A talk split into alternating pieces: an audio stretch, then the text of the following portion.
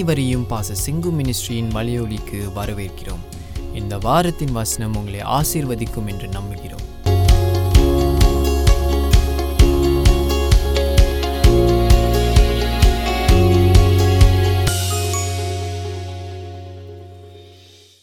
சரி இந்த நாள்ல கூட நாம் சங்கீதம் எழுபத்து எழுபத்தெட்டுல இருந்து நாம் சில வசனங்களை எல்லாத்தையும் நம்ம இது கொஞ்சம் நீடிய சங்கீதம். எழுபத்தி ரெண்டு வசனங்கள் உண்டு. முடிந்ததை நம்ம கவர் பண்ண போறோம் இன்னைக்கு. அடுத்ததை மீதியானது அடுத்த வாரத்துல பட்டுவாக பார்க்க போகிறோம். ஸோ இதுல ஆஹ், நாம் எதை குறித்து பார்க்க போகிறோம் என்றால் ஆஹ், ஒரு அற்புதமான வாழ்க்கைக்கு ஒரு சூப்பர் நேச்சுரலான வாழ்க்கைக்கு நமக்கு தேவன் என்ன வைத்திருக்கிறார்? எப்படி வாழ்வது? இந்த மாதிரி காரியங்கள்ல. அடுத்த ஸ்டெப் நம்ம போகணும். நான் சொல்லி கொண்டிருந்தேன் தேவனோட பிள்ளைகள் இன்னும் தேவனிடத்திலிருந்து பெரிய காரியங்களை பெற்றுக்கொள்றது மாத்திரமல்ல. அவருடைய அந்த பழக்கத்துடைய அனுபவம் வேண்டும் என்று நான் சொல்வது உண்டு. So we need to have a new lifestyle of knowing God கர்த்தரை அறிகிற அறிவிலே தேர்ச்சி அடையுங்கள் என்று அப்போ சொல்கிறதை பார்க்கிறோம்.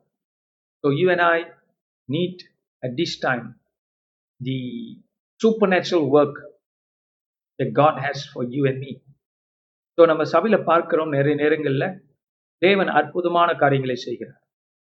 ஆட்கள் தப்புன்னு கீழாயிடுறாங்க. நம்ம பார்த்தோம் பலவிதமான அற்புதங்கள். எக்கச்சக்கமான அற்புதங்களை கர்த்தர் செய்கிறார். ஸோ இந்த எக்கச்சக்கமான அற்புதங்களுக்கு உரியவர்களாக நாம் மனம் புதிதாகிறதுனாலே மறுரூபப்பட வேண்டும் என்று நாம் பார்க்கிறோம்.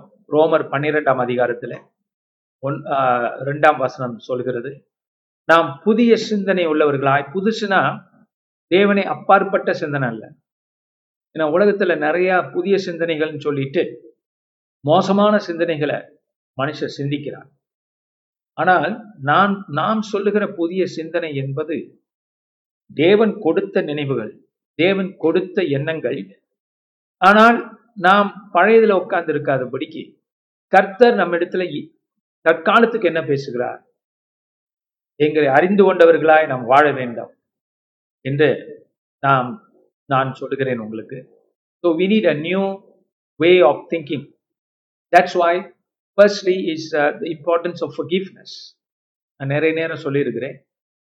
நீங்கள் மற்றவர்களை மன்னிக்கும் போது ஏற்றுக்கொள்ளும் பொழுது பாவங்களை மற்றவர்கள் உங்களுக்கு செய்த பாவங்களை கூட மன்னிக்கும் போது நீங்கள் விடுதலை பெறுகிறீர்கள். கட்டுண்டவர்களாய் இருந்த நம்மை கர்த்தர் விடுதலை ஆக்கியிருக்கிறார். அப்ப நம்மளும் மற்றவங்களை விடுதலை ஆக்கணும். நம்மளை அவங்களை கட்டி வைக்க கூடாது நம்ம எண்ணங்கள்ல அப்படிங்கிற நம்ம ஒரு பரந்த மனப்பான்மை நமக்கு இருக்கும்போது இயேசுனார்ல ஒரு கன்னத்தை கொடுத்தால் மறுகன்னத்தை காண்பீங்கள் என்று அதுபோல நாம் வாழும் பொழுது நாம் தேவனுடைய சூப்பர் நேச்சுரல் பவருக்குள்ள நம்ம வந்துட்டோம். ஏன்னா மன்னிப்பு என்பது பெரிய காரியம். அது விசுவாசத்தை தூண்டி விடுகிறது. விசுவாசத்தை வேலை செய்ய வைக்கிறது. ஸோ நாம் மன்னிக்காத போது விசுவாசம் வேலை செய்யாதபடி நம்ம தடை பண்ணிடுறோம். ஆனா நம்ம மன்னிக்கும் பொழுது நம்ம விசுவாசம் வேலை செய்யும். அடுத்தது இப்படியாக நிறைய காரியங்கள் நம்ம பார்க்க போகிறோம் இந்த சாப்டர்ல let's look at the first few verses first ஒன்றிலிருந்து அஞ்சு வரைக்கும் நான் படிக்கிறேன். என் ஜனங்களே என் உபதேசத்தை கேளுங்கள். என் வாயின் வசனங்களுக்கு உங்கள் செவிகளை சாயுங்கள். அலிலூயா என் ஜனங்களே என் உபதேசத்தை கேளுங்கள். கர்த்தர் சொல்றார் கம் என் லிசன் என் வாயின் வசனங்களுக்கு உங்கள் செவிகளை சாயுங்கள். அப்போ நம் செவிகளை சாய்க்கிறதுனா இசி பைபிளில் வந்து எப்போதுமே வந்து கேளுங்கள் செவி சாயுங்களா என்ன அர்த்தம்னா கீழ்ப்படிங்கன்னு அர்த்தம். சும்மா கேட்டுட்டு போங்க. நீங்கள் கேட்கிறவர்களாக மாத்திரம் இல்லாமல் அதன்படி செய்கிறவர்களா இருக்க வேண்டாம். யாக்கோபு சொல்றார் வச திருவசனத்தை கடைபிடிக்கிறவர்களாக செய்கிறவர்களாக நம்ம இருக்க வேண்டுமா? அப்ப ஹிப்ருல வந்து ஹிப்ரு மொழியில என்ன சொல்லுவாங்கன்னா அவங்க கலாச்சாரத்துல அவங்க மொழியிலையும் கலாச்சாரத்திலையும் என்ன சொல்லுவாங்கன்னா கேட்டுட்டு போ அப்படிங்கிறது கிடையாது. கேட்கறதுனா செய்யணுங்கிற அர்த்தம். கடைபிடிக்கணுங்கிற காரியம். இந்த பத்து கட்டளை கருத்தை கொடுத்தார்ல. அப்படியே எழுதி செவத்துல ஒட்டிக்கிங்க. அதுக்காக கொடுத்தார். அதை செய்யும்படிக்கு அவங்க கலாச்சாரத்துலேயும் அப்படிதான் இருக்கு. வெரி ஸ்ட்ராங் உன்னை புரிஞ்சுக்கிட்டோம்னா அதை செய்யணும். அப்படிங்கிறது தான் அங்க உள்ள கலாச்சாரம். இப்போ நவீன காலங்களில் ஸ்கூல் அப்படிங்கிற அமைப்பு இருக்கிறதுனால ஸ்கூல்ல போகிற நிறைய பேர் படிக்கிறாங்க கத்துக்கிறாங்க. நிறைய காரியம் அது யூஸ் ஆகுறது இல்லை ஸோ அந்த மாதிரி பைபிளையும் நம்ம எடுத்துக்கிறது. அப்படி இல்லை. என் ஜனங்களே என் உபதேசத்தை கேளுங்கள் என் வாயின் வசனங்களுக்கு உங்கள் செவிகளை சாயுங்கள் என்ற என் அப்படின்னா என்ன அர்த்தம்? கீழ்ப்படிங்கள்னு அர்த்தம். என் வாயை ஓமைகளால் திறப்பேன் பூர்வ காலத்து மறைபொருள்களை வெளிப்படுத்துவேன். கர்த்தருடைய ஞானம் அப்படிப்பட்டது. ஆண்டு சொல்றார் என் வாயை உமை உமைகளால் உமைகளால் சங்கீதக்காரன் சொல்கிறான் திறப்பேன் திறப்பேன். ஆளலூய் இயேசு கிறிஸ்துவானவர் பூமியில இருந்தபொழுது நிறைய உமைகளை சொன்னார். நமக்கு தெரியும். பல உமைகளை சொன்ன சொல்லுகிற வேலையில தேவ ராஜ்யத்தை குறித்து பேசுகிறார். சிம்பிளான காரியமாய் இருக்கிறது ஆனால் மக்கள் புரிந்து கொள்வதற்கு கடினப்பட்டார்கள். அதனால அந்த சேசுகள் தனியா அழைச்சிட்டு போய் ஆண்டவரே நீ சொல்கிற ஓமைகள் புரியுது மாதிரி இருக்கான? புரியலையே. அப்ப இயேசு என்ன சொன்னார்? முதலாவது அந்த ஒரு ஓமை நீங்க புரிஞ்சுக்கிட்டீங்கன்னா மற்ற ஓமையெல்லாம் புரிஞ்சிடும் அது என்ன ஓமை என்றால் ஒருவன் விதை விதைக்க புறப்பட்டான். அந்த ஓமையை சொல்லி சொல்லி தான் சொன்னபோது தான் அவங்கெல்லாம் வந்து கேட்குறாங்க அப்போ ஏ சொன்னா இந்த ஓமையை நீங்க புரிஞ்சுக்கிட்டீங்கன்னா விதை விதை வசனம் என்பது விதை. அது கேட்டு செய்கிற காரியம். அது உண்மையாக மனப்பூர்வமாக கருத்துடைய வார்த்தைக்கு உபதேசம் என்பது சும்மா உபதேசம் அல்ல. டீச்சிங் பைபிள்ல இப்போ ஔவையார் எழுதின ஆத்திச்சுவடி அப்படின்னு சொல்லி ஓகே சொல்லியிருக்கிறாங்க நல்ல காரியம் அப்படிங்கிறது இல்லாம அதை கடைபிடிக்கிற காரியம். அதான் விதை. சோ ஓமைகளை கர்த்தர் சொன்னார். இந்த வசனத்தை இயேசு நிறைவேற்றுகிறார். என் வாய் உமைகளால் திறப்பேன். பூர்வ காலத்து மறை பொருள்களை வெளிப்படுத்துவேன். பூர்வ காலத்து கர்த்தர் ஆண்டாண்டு காலமா கர்த்தருடைய ஞானத்தை தன்னுடைய வார்த்தையில வைத்திருக்கிறார். அதை மனிதர் குலம் புரிந்து கொள்ள வேண்டும் என்பதற்காக கொடுத்திருக்கிறார்.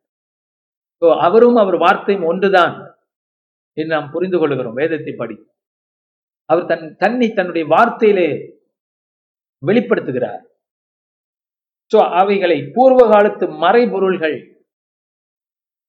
அலலூயா எதனால மறைபொருள்கள்னா கர்த்தர் வருமளவும் அவை மறைபொருள்கள். யூதர்களுக்கு தெரியவில்லை. உலகமே அவங்க மூலியமா தான் இயேசு மூலியமா ரசிக்கப்பட போறதுன்னு அவங்களுக்கு தெரியும். ஆனா இருக்கு. மறைபொருளா இருக்கு. இன்ஃபேக்ட் இப்ப நம்ம படிக்கும் போது அது மறைபொருளா தெரியல நமக்கு. ஏன்னா ஆவியின் துணை கொண்டு நம்ம படிக்கிறோம். பரிசுத்தாவின் வல்லமையினாலே நம்ம வேதத்தை படிக்கிறோம். இந்த வேதத்தை எழுதினவர் பரிசுத்த ஆவியானவர் மனிதர்களை கொண்டு. அதனால் அவை வேதம் என்று நாம் புரிந்து கொண்டிருக்கிறோம். பேதர் சொல்றாரு பவுலுடைய எழுத்துக்கள் ரொம்ப ஆழமானவைகள். அவைகளை புரியாத அறவேக்காட்டு ஜனம் அதை போட்டு குழப்புகிறது என்று பேதர் சொல்றார். அப்புறம் என்ன சொல்றாரு தெரியுமா? மற்ற வேதத்தை போல பவுலுடைய வேதம் பவுலுடைய எழுத்துக்கள்ங்கிறார். அப்ப பவுலுடைய எழுத்துக்களை வேதத்துக்கு ஒப்பிடுறார். ஏத்துக்கிறார். பவுல் அப்புறம் வந்தவர். பேதர் தான் முதல். ஆனால் உண்மையை உண்மை என்று ஏற்றுக்கொள்ளக்கூடிய ஒரு பக்குவம் பேதருட்டு இருந்துச்சு. அப்ப அதனாலதான் பவுல் எழுதுறது வேதம் என்று சொல்லுகிறார். இப்ப ஏன் ஒரு யூதன் சும்மா வேதம் சொல்ல மாட்டான்? அவன் சொல்றாங்கன்னா என்ன அர்த்தம்? தேவ ஆவியினாலே நிரப்பப்பட்ட தேவ மனுஷர்கள் தேவ வார்த்தைகளை பேசினார்கள். அப்ப பூர்வ காலத்து மறைபொருள்களை வெளிப்படுத்துவேன் ஆண்டவருக்கு மறைபொருள் ஒன்றும் இல்லை எல்லாத்தையும் வெளிப்படுத்துவார். அமேன் அப்கோர்ஸ் நமக்கு புரிந்துகிறது கஷ்டமா இருக்கலாம்.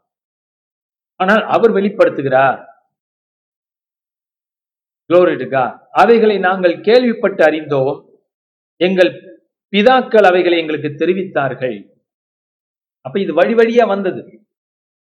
எங்கள் பிதாக்கள் எங்களுக்கு தெரியப்படுத்தினார்கள். See, நம்முடைய வீடுகள்லயும் அப்படித்தான். நம்ம வேதத்தை வசனங்களை நாம் பேசி அதை அதை நம்ம வாழ்க்கையில சப்ஜெக்டா கொண்டு வரணும். அதை பேசணும். டிட்ரானமில ஆண்டவர் வந்து மோசஸை பார்த்து சொன்னா உங்க உங்களுடைய ஜனத்துடைய வீட்டு தலைவர்களுக்கு சொல்லுங்க. அவங்க வசனத்தை வீட்டுல பேசணும். எழுதி வைக்கணும். கைகள்ல கட்டிக்கணும். இன்ஃபேக்ட் நெத்தியில கூட ஆஹ், திலகமிடணுங்கிற எதுக்கு? கர்த்தருடைய வார்த்தையை ஞாபகப்படுத்தணும் படிக்கிறதுக்கு யோசிக்கிறதுக்கு. யோசுவாக்கு சொல்றார் ஆண்டவர் அல்லும் பகலும் இரவும் பகலும் தியானமாய் இருக்கிற மனுஷன் பாக்கியவான்.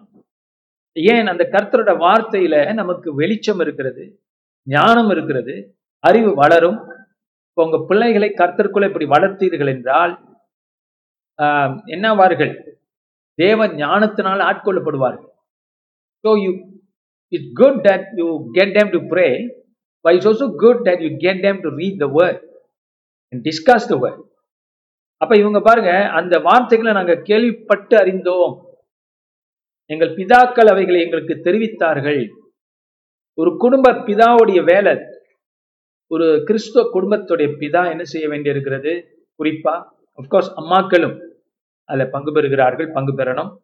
ஆனால் அந்த முக்கிய பொறுப்பு பிதாக்கள்கிட்ட கொடுக்கப்பட்டிருக்கு. பிதா வந்து ஆவிக்குரிய தகப்பன் வீட்டுல. ஸோ அவன் என்ன பண்ண வேண்டியிருக்கிறது? வசனத்தை எடுத்து பைபிளை திறந்து இந்த வார்த்தைகளை அவன் படிக்கணும். ஆளுங்களுக்கு தன்னுடைய பிள்ளைகளுக்கு முன்பாக. பாருங்க சொல்றாங்க எங்கள் பிதாக்கள் அவைகளை எங்களுக்கு தெரிவித்தார்கள். சரி இனி நான் படிச்சுக்க?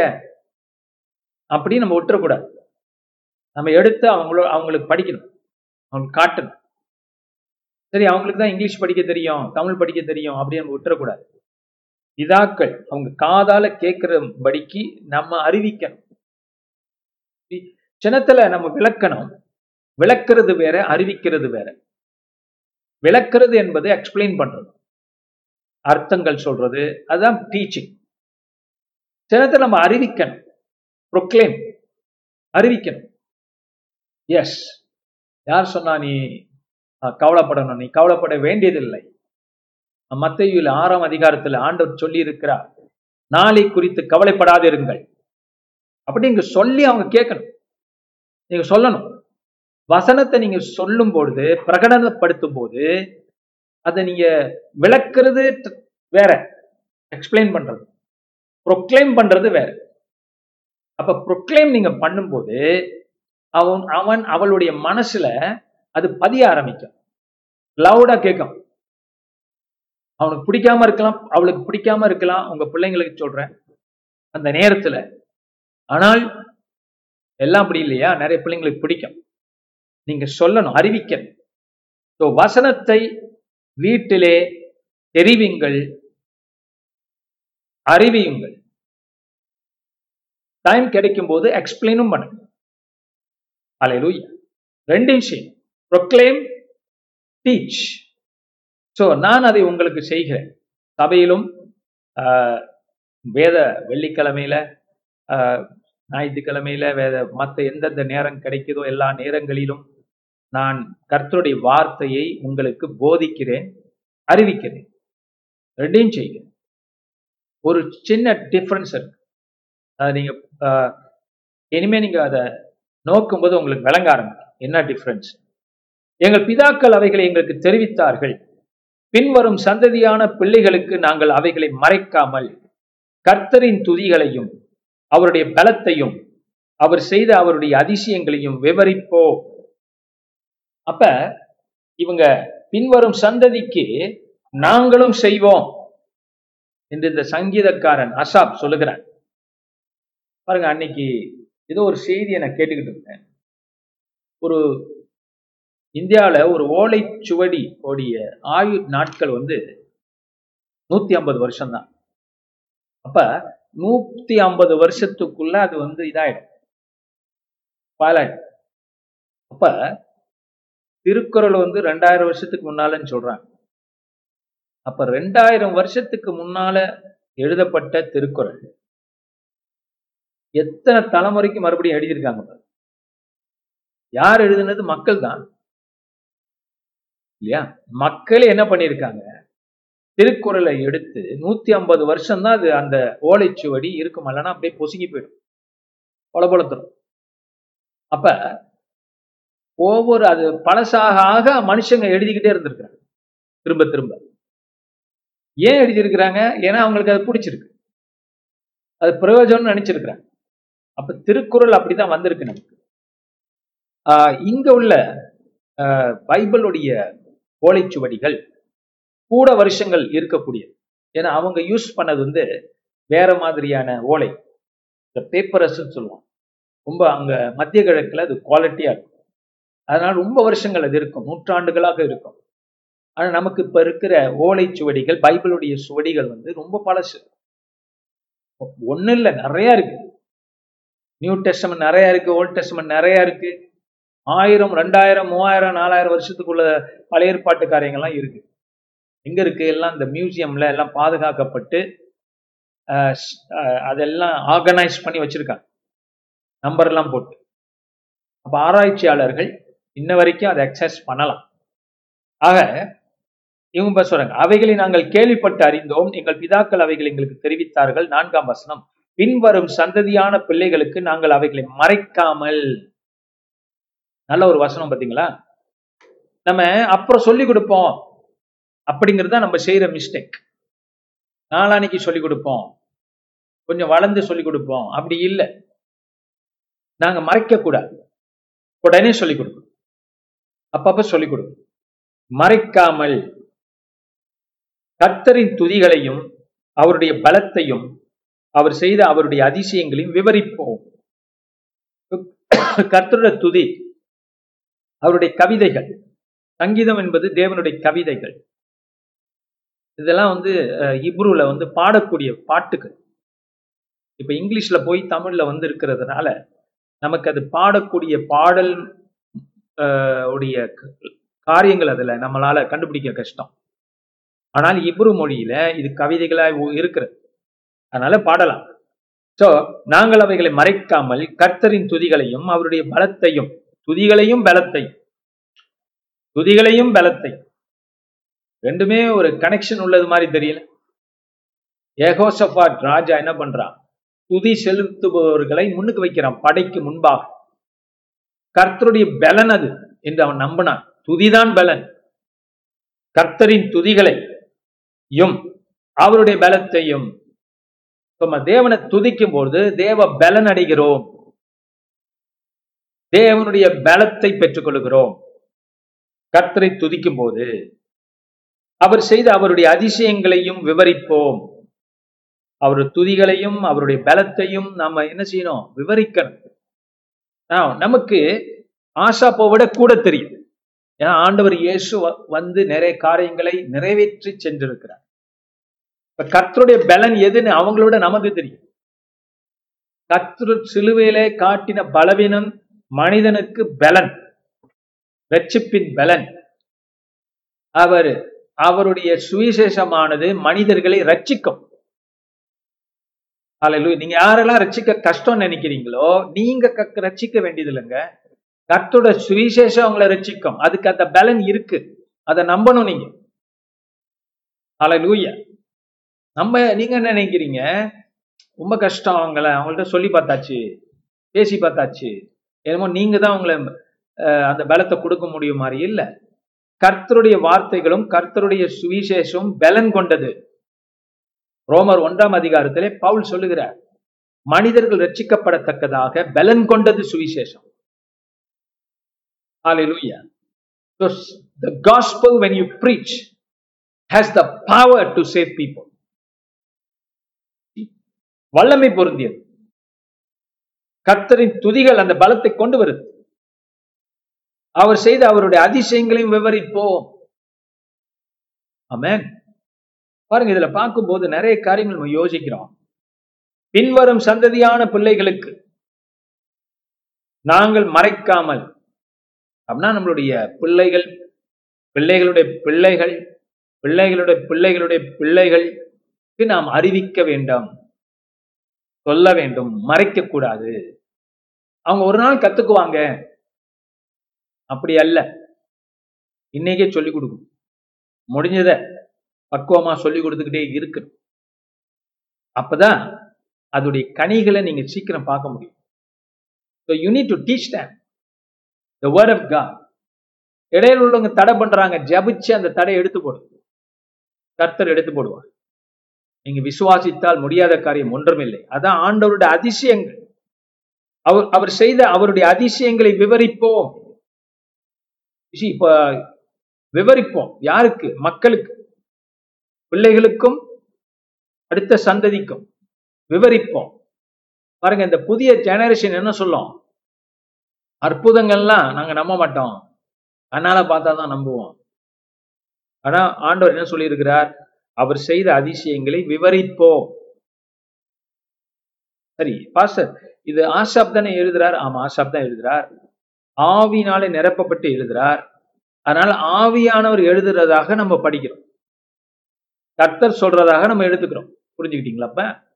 Is fell in the Holy Spirit is speaking from his perspective but his perspective is is in incognito of I mean is in the knowledge of God அவனுக்குள்ள இருக்குது. அவனுக்குள்ள தேவ ஞானம் இருக்கிறது அவன் மனுஷன் என்ன நினைக்கிறாங்கிறது வந்து இது ஆவியின் மூலியமாக தேவ ஆவியானவர் பேசுறதா மாறுது.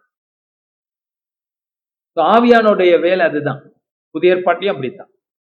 பவுல் மூலியமா பேசுறார். அப்ப பவுலுடைய பெர்ஸ்பெக்டிவ்ல அவர் பேசுறார் சின்னத்துல. ஆனா பேசுறது பவுல் அதை ஊக்குவித்து பேச வைக்கிறது ஆவியானவர். புரிஞ்சுக்கிட்டீங்களா? அப்படித்தான் மனுஷனோட வார்த்தை தேவ வார்த்தையா வேதமா மாறுது. ஓகேங்களா? சரி. பின் இது பார்க்கிறோம் அஞ்சாவது வசனம். இன்னொன்னு. அவர் செய்த அவருடைய அதிசயங்களை விவரிப்போம்.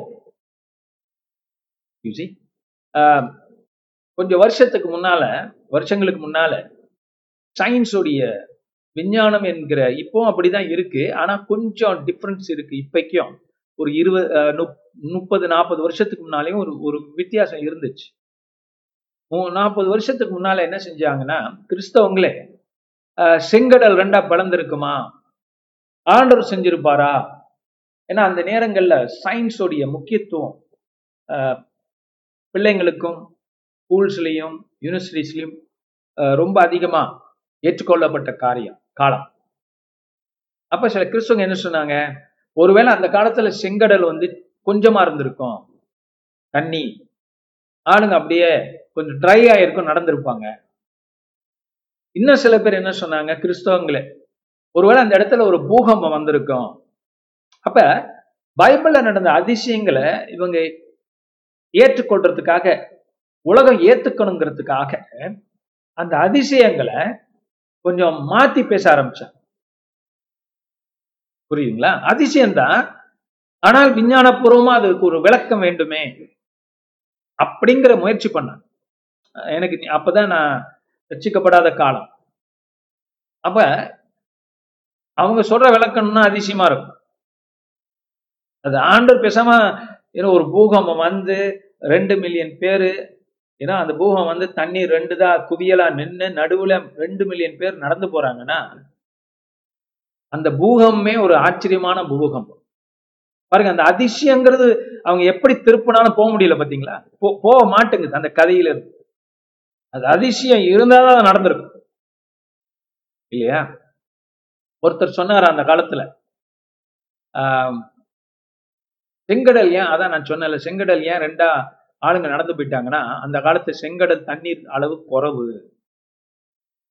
அதுக்கு இன்னொரு ஊழியக்காரர் என்ன சொன்னாரா அது அப்படி இருந்திருந்தா அதுக்கப்புறம் அந்த பார்வோனும் சேனைகளும் அந்த காலளவு தண்ணீர்லயா செத்து போனாங்க அது அதை விட பெரிய அற்புதம்ட்டாரு ஏன்னா பைபிள் என்ன சொல்லுது?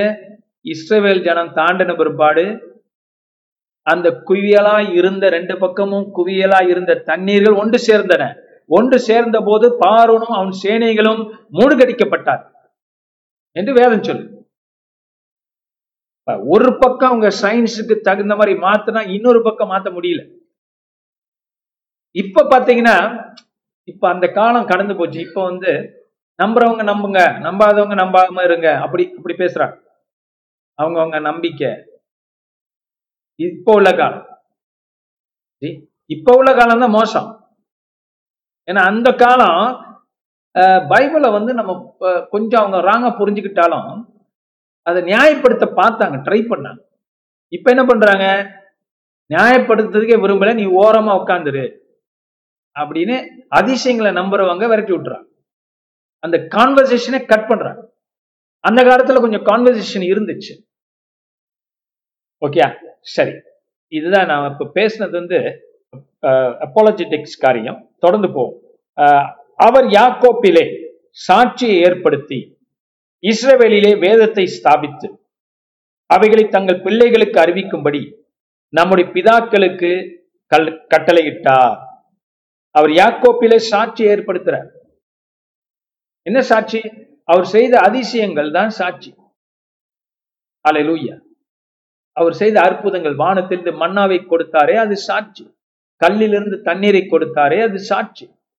எதுக்கு தான் ஜீவனுள்ள தேவன் என்பதற்கு சாட்சி. இந்த அதிசயங்களை கர்த்தர் செய்யறாரு எதுக்காக செய்கிறார்? இப்ப நம்ம வியாதிகளிலிருந்து கர்த்தர் ஜனங்களை சுகமாக்குறார். எதுக்காக சுகமாக்குறார்? ஒன்று அவங்க சுகமா இருக்கணும் நல்லா இருக்கணும். ரெண்டாவது சுவிசேஷத்திற்கு சாட்சிகள். அவர் சிலுவையில மறித்தார் என்பதற்கு சாட்சி. ஒரு ஆள் இப்ப லிவர் கேன்சர்ல இருந்து சுகமாறு சரி என்ன சாட்சி அது? நம்ம வந்து ஒரு அற்புதத்தை நிறைய பேசலாம். ஒரு லிவர் கேன்சர்ல ஒரு மனுஷன் சுகமாகறாருன்னா அது தேவனோட சாட்சினா என்னத்துக்கு சாட்சினா அவர் கர்த்தர் இயேசு சுகமாக்கி இருக்கிறார் ஒரு சாட்சி. இன்னொன்னு இன்னும் ரெண்டு இருக்கு. இன்னொன்னு வந்து நாம் சொல்ல தவறுவது என்னவென்றால் இயேசு கிறிஸ்து பாவத்தை மன்னிப்பதைப் போல. சிலுவையில அவர் மனிதனுடைய கஷ்டத்துக்கும் சாபத்தையும் சுமந்து தீர்த்திருக்கிறார். அதனால இந்த மனுஷன் லிவர் கேன்சர்ல இருந்து சுகமாயிருக்கிறார். நம்ம அதை சொல்றது ரொம்ப குறவு. ரெண்டாவது. இல்லையா? மூணாவது சாட்சி கர்த்தர் இன்றைக்கும் ஊழியக்காரனை கொண்டு அதை செய்கிறார். மூணாவது சாட்சி. இப்ப ஏன் அது மூணாவது இம்பார்ட்டன்ட்னா அப்பதான் இப்ப நடக்குது. இப்ப தேவன் ஊழியக்காரர்களை பயன்படுத்துறார். அதனால இன்னும் அநேகர் வரட்டும். இந்த மனுஷன்ட்ட வந்தா ஒரு தேவனுடைய சுகம் கிடைக்கிறது. மூணாவது சாட்சி இப்பொழுது இப்ப நடக்குது. எப்பயோ நடக்கிறது மாத்திரமல்ல இன்றைக்கும் அதே இயேசு உயிரோடு இருக்கிறார் என்பதற்கு மூன்றாவது காரியம். இந்த மூணு காரியத்தையும் சாட்சிகள் ஆஹ், என்று நாம் சொல்லுகிறோம். யாக்கோப்பில சாட்சியை ஏற்படுத்தி இஸ்ரவேலிலே வேதத்தை ஸ்தாபித்து இஸ்ரேலுக்குள்ள என்ன பண்ணினார்? ஒரு பழைய ஏற்பாடு என்கிற வேதத்தையும் புதிய ஏற்பாடு என்ற வேதத்தையும் ஸ்தாபிக்கிறார் தேவன். கர்த்தர் தான் வேதத்தின் நாயகன். அந்த வேதத்தை அவர் உறுதிப்படுத்துகிறார் சாட்சிகளினாலே. அலை லூயா அப்ப அவர் சொன்ன அற்புத அவர் செஞ்ச அற்புத அடையாளங்கள் வேதத்தை நிலைப்படுத்துகிறது. அப்படின்னா எழுதப்பட்ட எழுத்துக்கள் உண்மை. எழுதப்பட்ட எழுத்துக்களுக்குரிய நாயகன் தேவன் இஸ்ரவேலின் தேவன். அவர் செய்யற காரியங்களை எழுதப்பட்டிருக்கிறது நிறைவேறுகிறது. இதெல்லாம் நடந்துச்சு என்பதற்கு சாட்சி. உண்மையான வார்த்தைகள் என்பதற்கு சாட்சி. ஹalleluya. இப்படி நம்ம புரிஞ்சு கொள்ளும் போது நமக்கு என்ன தெரிகிறது? கர்த்தர் நான்காவதாக நான் மூணு சொன்ன முதல்ல சாட்சியை குறிச்சு. இன்னொன்னு இப்ப சேர்த்துக்கலாம். நான்காவதாக கர்த்தருடைய வார்த்தையை உறுதிப்படுத்த சாட்சி. அலலூயா கர்த்தருடைய வார்த்தை உறுதி என்பது இந்த பைபிள் படிங்க. இதுல உள்ளதுதான் இப்ப நடக்குது. அப்ப இந்த பைபிள் உறுதி. இத தேவன் கொடுத்திருக்கிறார். அப்படின்னு இப்ப நம்ம அதை சொல்ல முடியுது அப்ப புதிய ஏற்பாட்டை எடுத்துக்கிட்டோம்னா அந்த டீச்சர்கள்லாம் ஏன் அற்புதம் அடையாளம் செஞ்சாங்க? ஒரு பக்கம் பவுல் ஏன் செஞ்சாருன்னு எடுத்துக்குவோமா? ஒரு ஆளை. பவுல் ஏன் செஞ்சாரு? மக்களை சுகமாக்க இயேசு சுகமளிக்கிறான்னு காட்டுவதற்கு ரெண்டாவதாக நான் சொன்ன பிரகாரம் ரெண்டாவது அதாவது இயேசு கிறிஸ்து சிலுவையிலே பாவத்துக்காகவும் நம் வியாதிகளுக்காக சாபத்தையும் வாங்கி சுமந்து தீர்த்திருக்கிறார். மூணாவதாக அந்த இயேசு இப்ப பவுல் மூலியமாக அந்த ஊழியத்தை செய்கிறார். சுகப்படுத்துகிற ஊழியம். நான்காவதாக பவுல் எழுதின எழுத்துக்கள் உண்மை. அவர் எழுதுறாரு எபிஷியன் கொலோசியன் அதெல்லாம் உண்மை என்பதற்காக. லூயா இப்ப பவுல் எழுதுற லெட்டர் ஒரு ஸ்டேஜுக்கு எழுதி அனுப்புறார். இல்லையா? அப்புறம் அங்க போறார். போகும்போது என்ன செய்யறாரு நாலு பேரை சுகமாக்குறார். உடனே அவங்களுக்கு என்ன ஆகுது? இவர் எழுதின எழுத்துக்கள் உண்மை. வேதம் ஸ்தாபிக்கப்படுது இப்ப நமக்கு வேதம் ஸ்தாபிக்கப்பட்டு முடிச்சாச்சு அந்த பகுதி. பழைய ஏற்பாடும் புதிய புதிய ஏற்பாடும். முடிஞ்சிடுச்சு. இப்போ இன்னொரு ஆள் வந்து பைபிளில் சேர்க்க முடியாது. நம்ம நம்ம இஷ்டத்துக்கு வெளிப்படுத்தின விசேஷத்துக்கு அப்புறம் நம்ம இன்னொன்று புத்தகத்தை எழுதி சேர்க்க முடியாது. வேதம் முடிஞ்சிச்சு ஸ்தாபிக்கப்பட்டு முடிஞ்சிருச்சு சரி ஆறாவது வசனம். இனி பிறக்கும் பிள்ளைகளாகிய பின் சந்ததியார் அதை அறிந்து கொண்டு அவர்கள் எழும்பி தங்கள் பிள்ளைகளுக்கு அவை சொல்லும்படிக்கு அடுத்தது அடுத்தது அடுத்தது அடுத்தது அடுத்தது. அதான் பார்க்குறோம். அடுத்த பிள்ளைகள் அடுத்த ஜெனரேஷன் அடுத்த ஜெனரேஷன் அதுதான் இந்த இடத்துல சங்கீதக்காரன் எழுதுகிறான். எதற்காக? சத்தியம் என்பது தொடர்ந்து செல்ல வேண்டும். தம்பு ஜெனரேஷன் டு ஜெனரேஷன் அப்படி என்றால் உங்களுடைய வாழ்க்கை எப்படியா இருந்தாலும் ஒரு காலத்துல முடிய போகுது. மேன் முத அதை ஏற்று இந்த பூமியில. அன்லஸ் இயேசு வர வர இருந்தா. அதுக்குள்ளே வந்துட்டாருன்னா. எப்படியா இருந்தாலும் உங்க வாழ்க்கை முடிய போகுது காலை லூயா இயேசு வரத்துக்கு தாமதமானால் அல்லது நீங்க இயேசு வரும் வரைக்கும் நம்ம உயிரோடு இருந்தால் எப்படியா இருந்தாலும் முடியும். பூமிக்குரிய வாழ்க்கை முடிய போகும் கரெக்டா அப்ப அடுத்த ஜெனரேஷன் அடுத்த ஜெனரேஷனுக்கு நம்ம என்ன விட்டுட்டு போறோம்? சொத்து பத்தை வித்துட்டு போறது ஓகே தான். ஆனா அதை விட மேலாக நீ பிறக்கும் பிள்ளைகளாகிய பின் சந்ததியார் அதை அறிந்து கொண்டு அவர்கள் எழும்பி இமேன் அவங்க எழுந்தரிச்சு என்ன பண்ணுமா? அடுத்த தலைமுறைக்கு அதை கொடுக்கணுமா? அப்போ உங்க பிள்ளைகளுக்கு நீங்க சொல்லி கொடுக்குறீங்கன்னா உங்க பிள்ளைகளை எப்படி இருக்கணுமா? உங்க பிள்ளைகளுடைய பிள்ளைகளுக்கு அவங்க சொல்லி கொடுக்கிற அளவுக்கு அவங்க இருக்கணும். எழும்பணும். அல்லேலூயா So, சபைக்கு வர்ற பிள்ளைங்கள் எழுந்திருக்கிறோம். காரணம் அவங்க இப்ப கத்துக்கொண்டாதான் அவங்க பிள்ளைகளுக்கு அவங்க சொல்லிக் கொடுக்க முடியும். வழிநடத்த முடியும். சோ மூணு சந்ததி உங்களால ஆசிர்வதிக்கப்பட வேண்டும். So tonight I'm telling you இனி பிறக்க போகிறோம். பின் சந்ததியாருக்கு ஏன்னா அவர்கள் எழும்பி குளோரிட்டுக்கு அந்த வார்த்தை பாருங்களேன் எழும்பி. சோர்வடையக்கூடாது. எழுந்திருக்கணும். உபதேசிப்பதற்கு. டீச் பண்றது கர்த்தரோட வார்த்தை தான் உங்களுக்கு பலன். எப்படியா இருந்தாலும் தேவ பலன் தேவ பலன் உங்க வாழ்க்கையில தேவனோட வார்த்தையினால வருகிறது. நீங்க எழுந்தரிச்சு ஜொலிக்க முடியும். ஸ்ட்ராங்கா இருக்க முடியும்.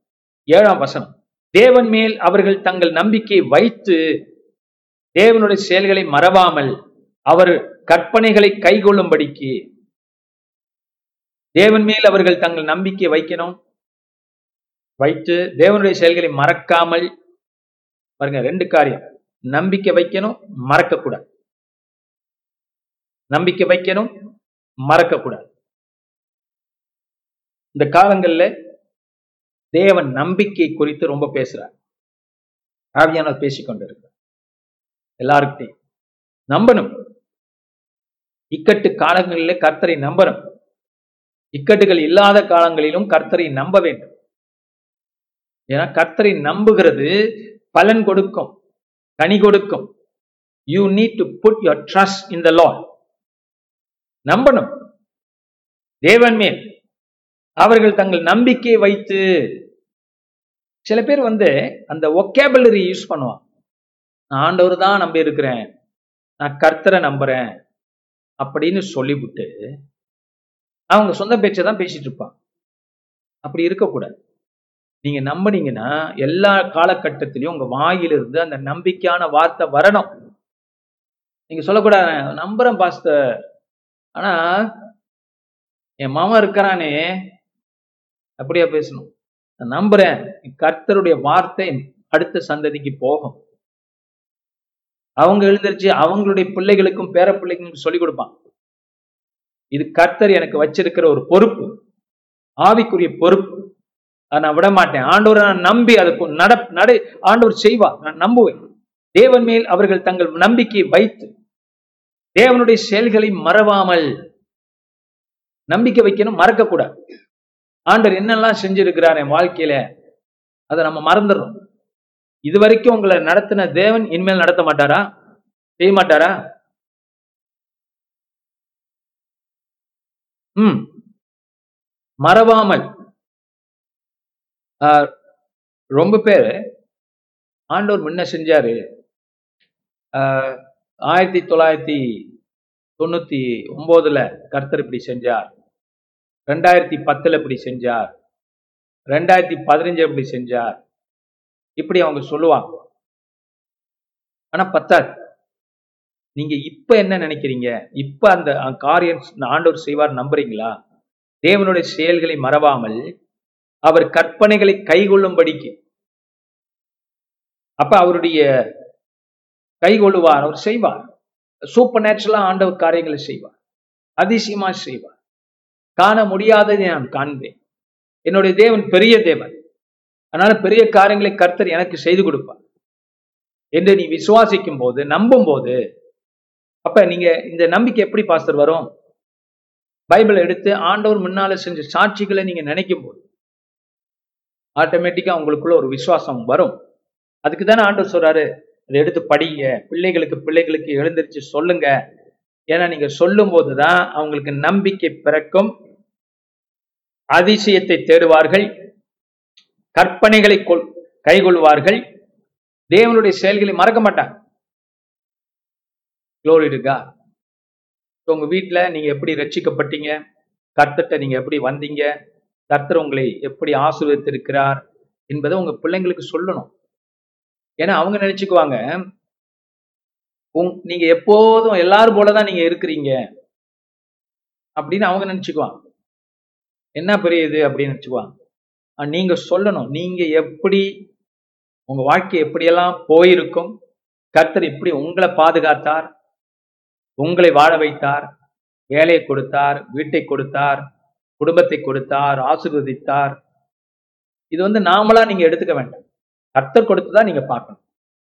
அப்படி பார்க்கும்போது தான் நீங்க வந்து எல்லாருக்கும் உரியது தானே அப்படின்னு நினைக்காம அதை சீப்பாக்க கூடாது இல்ல கர்த்தர் செஞ்ச செயல் என் வாழ்க்கையில தேவன் என்ன ஆசுவச்சார் அப்படின்னு நீங்க அந்த நன்றி உள்ளத்தோடு பார்க்கும்போதுதான் உங்க பிள்ளைங்களுக்கு நீங்க அப்படி பேசும்போது தான் சில பேர் சாட்சிகளை சொல் இந்த மாதிரி சொல்ல மாட்டாங்க. ஆஹ் அது தெரியாம செய்றாங்க சில பேர். ஆஹ் ரொம்ப பிள்ளைங்கள்ட்ட வந்து ரொம்ப பாலிஷா தான் சொல்லுவாங்க. பாலிஷ்னா வானத்திலேருந்து குதிச்சது மாதிரி. ஓ நாங்க நம்மளாம் பரம்பரை ஃபென்டாஸ்டிக் அப்படி இப்படி. அப்படி பொய்ய சொல்லி உண்மை அல்லாதவற்றை சொல்லி நாம் அவர்களை விஸ் தேவன் மேல் விசுவாசம் இல்லாதவர்களா உருவாக்கக்கூடாது. உண்மை சொல் உள்ளதை உள்ளதென்றும் இல்லதை இல்லதென்றும் நான் சொல்லுவோம் நான் கர்த்தரை அறியாவிட்டால் எனக்கு என்ன நடந்திருக்குன்னே தெரியாது. அப்படிப்பட்ட சூழ்நிலையில நான் இருந்தேன்.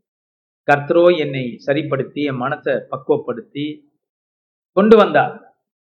அப்படிதான் நீங்க சாட்சி சொல்லணும். இல்லையா? இல்லைன்ட்டுனா அவங்களுக்கு வந்து உங்க வீட்டிலேயே சாட்சி இருக்கு அது உங்க பிள்ளைங்களுக்கே தெரியாம போயிடும். அது நல்லதில்ல. ஆனா அதை குறிச்சு நீங்க இப்படி நடந்துச்ச ரிக்ரெட் அந்த ராங்கா தான் சாட்சியா பார்க்கணும் திரும்ப உங்க வாழ்க்கைய.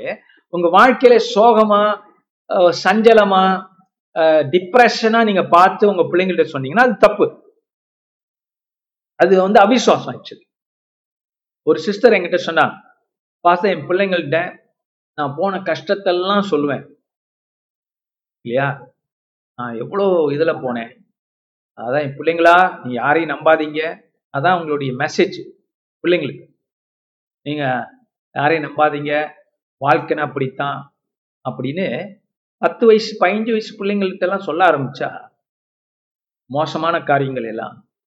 அந்த பிள்ளைங்க எப்படி உருவாவாங்க? அது வந்து அந்த நம்பிக்கையை நீங்கள் குலைக்கிறீங்க. அவங்க கத்தர் மேல் நம்பணும். உங்க மேலே இவ்வளவு மிஸ்டேக் இருக்கு. முதல் உங்களை நீங்க உங்க திங்கிங்கை கிளியர் படுத்தணும். நான் கஷ்டத்துல போனா கர்த்தர் என்னை எப்படி காப்பாத்தினார் எப்படி உருவாக்கினார் எப்படி ஆசுவதித்தார் இருக்குல்ல. ஆஹ் அதை அதை அதிகமா நீங்க சொல்லணும். பிள்ளைங்கள்ட்ட. அப்ப அவங்களுக்கு ஒரு நம்பிக்கை வரும். வாழ்க்கை குறித்து ஒரு நம்பிக்கை நம்ம கொடுக்கணும். ஒரு நம்பிக்கை. யார் மேல நம்பிக்கை? தேவன் மேல நம்பிக்கை. அப்படி நீங்க சொன்னீங்கன்னா தவறு கிடையாது.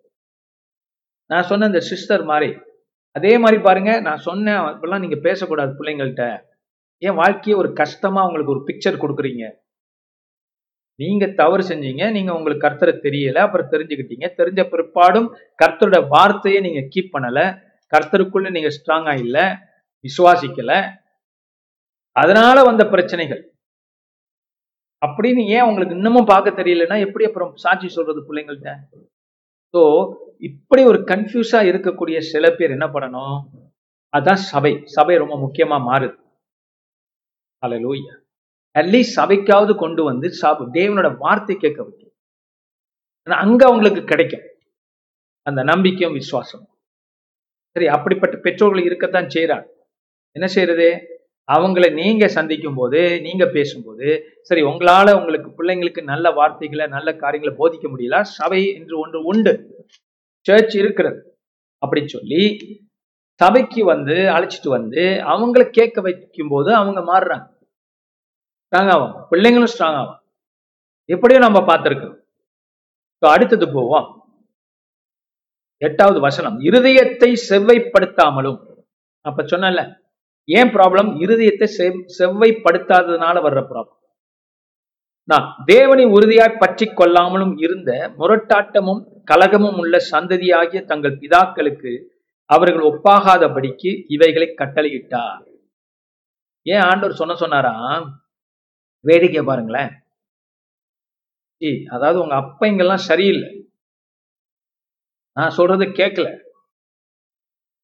அட்லீஸ்ட் நீங்களாவது கேளுங்க பிள்ளைகளே. அப்படிங்கிறது செய்தி போகணும் மக்களுக்கு. முன்னோர்கள்லாம் உங்க பிதாக்கள்லாம் உருப்படியா கேட்டிருந்தாங்கன்னா அவங்க நான் இன்னும் நல்லா அவங்கள ஆஸ்வதிச்சிருப்பேன். அவங்க கேட்க மாட்டேன்ட்டாங்க. அதாவது உங்களுக்கு தெரியணும். நான் ஆஸ்வதிச்சதும் தெரியும் நான் தண்டிச்சதும் தெரியும். அப்பதான் நீங்க பிள்ளைகளாகிய நீங்கள் நல்லா இருப்பீங்க. இல்லையா? அதனால சொல்லுங்கிற எட் ஒன்பதாவது வசம் ஆயுதமணிந்த வில் வீரரான எப்ராஹிம் புத்திரர் யுத்த நாளிலே முதுகு காட்டினார்கள். ஏன்? முரட்டாட்டம் உள்ள ஜனம் முதுகு காட்டுது. அவர்கள் தேவனுடைய உடன்படிக்கையை கைகொள்ளாமலும் அவருடைய கட்டளையின்படி நடக்க சம்மதியாமலும் அவருடைய செயல்களையும் அவர் தங்களுக்கு காண்பித்த அதிசயங்களையும் மறந்தார்கள். இந்த எப்ராஹிம் என்பது யாக்கோபுடைய புத்திரர்கள்ல ஒரு ஒரு இனம். ஒரு கட்டத்துல இஸ்ரேலுடைய சரித்திரத்துல அந்த எப்ராஹிம் இனம் பெரிதா உருவாயிடுச்சு. ஆனா உயிர அவங்க போர் வீரர்களாகவும் ஸ்ட்ராங் ஸ்ட்ராங் மேன் ஆயிட்டாங்க. த சில்ட்ரன் ஆஃப் எப்ராஹிம் நான் ஏசியா புஸ்தகத்துல எப்ராஹிம் சொல்லும்போது ஏசியா எப்ராஹிம் மட்டும் குறிக்கல. எப்ராஹிம் லீடர்ஷிப்பு அவங்க சுத்தி உள்ள மற்ற இனங்கள் எல்லாம் எப்ராஹிமை தான் நோக்கி பார்த்தாங்க. காரணம் இவருக்கு தான் போர் வீரர்.